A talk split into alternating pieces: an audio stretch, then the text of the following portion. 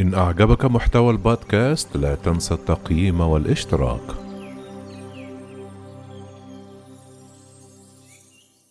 مجسم الكعبة في كربلاء يثير غضب العالمين العربي والإسلامي.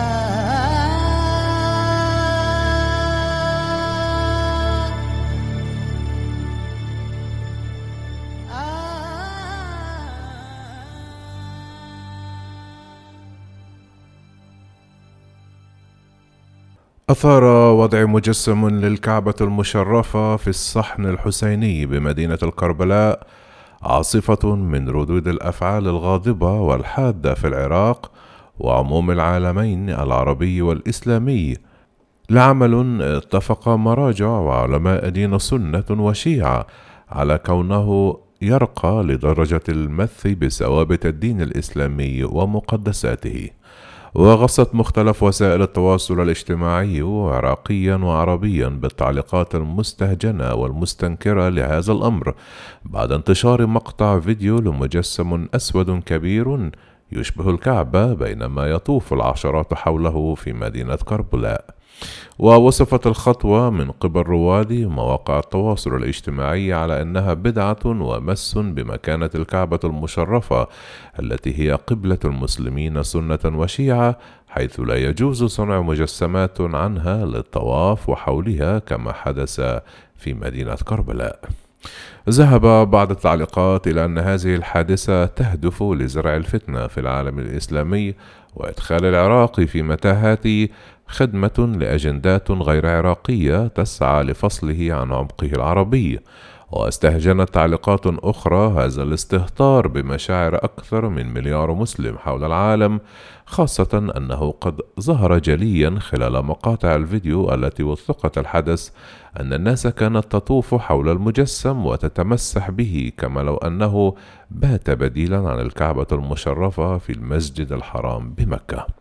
ومع أن العتبة الحسينية أعلنت إزالة المجسم وعدم مسؤوليتها عن وضعه، مؤكدة أن وراء الواقعة أحد المواكب الحسينية في إطار أحد المشاهد التمثيلية بمناسبة مولد الإمام علي، فإن هذا التبرير بدأ بحسب معلقين ومغردين أفظع من الذنب، حيث تساءل بعضهم كيف يمكن لمجسم بهذا الحجم الكبير أن يمر من دون ملاحظة من المسؤولين عن العتبة.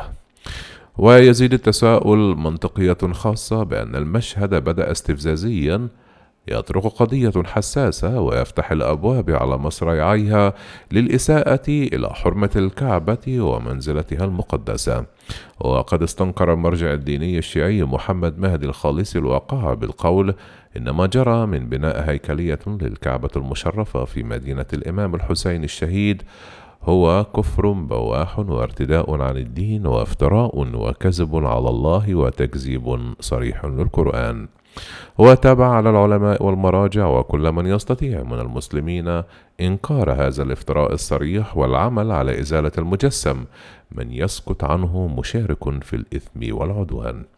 أما المرجع الشيعي العراقي حسن الموسوي فقال إن تشييد مجسم يرمز للكعبة المشرفة بين مرقدي الإمامين الحسين والعباس وجعل الناس تطوف حوله إنما جاء حسب أهواء مرجعيات الضلال، ويعد, ويعد تحديا صارخا لأوامر الله، ويحمل طابعا سياسيا واضحا لاستفزاز مشاعر مسلمي العالم، بل هو عودة إلى الجاهلية الأولى.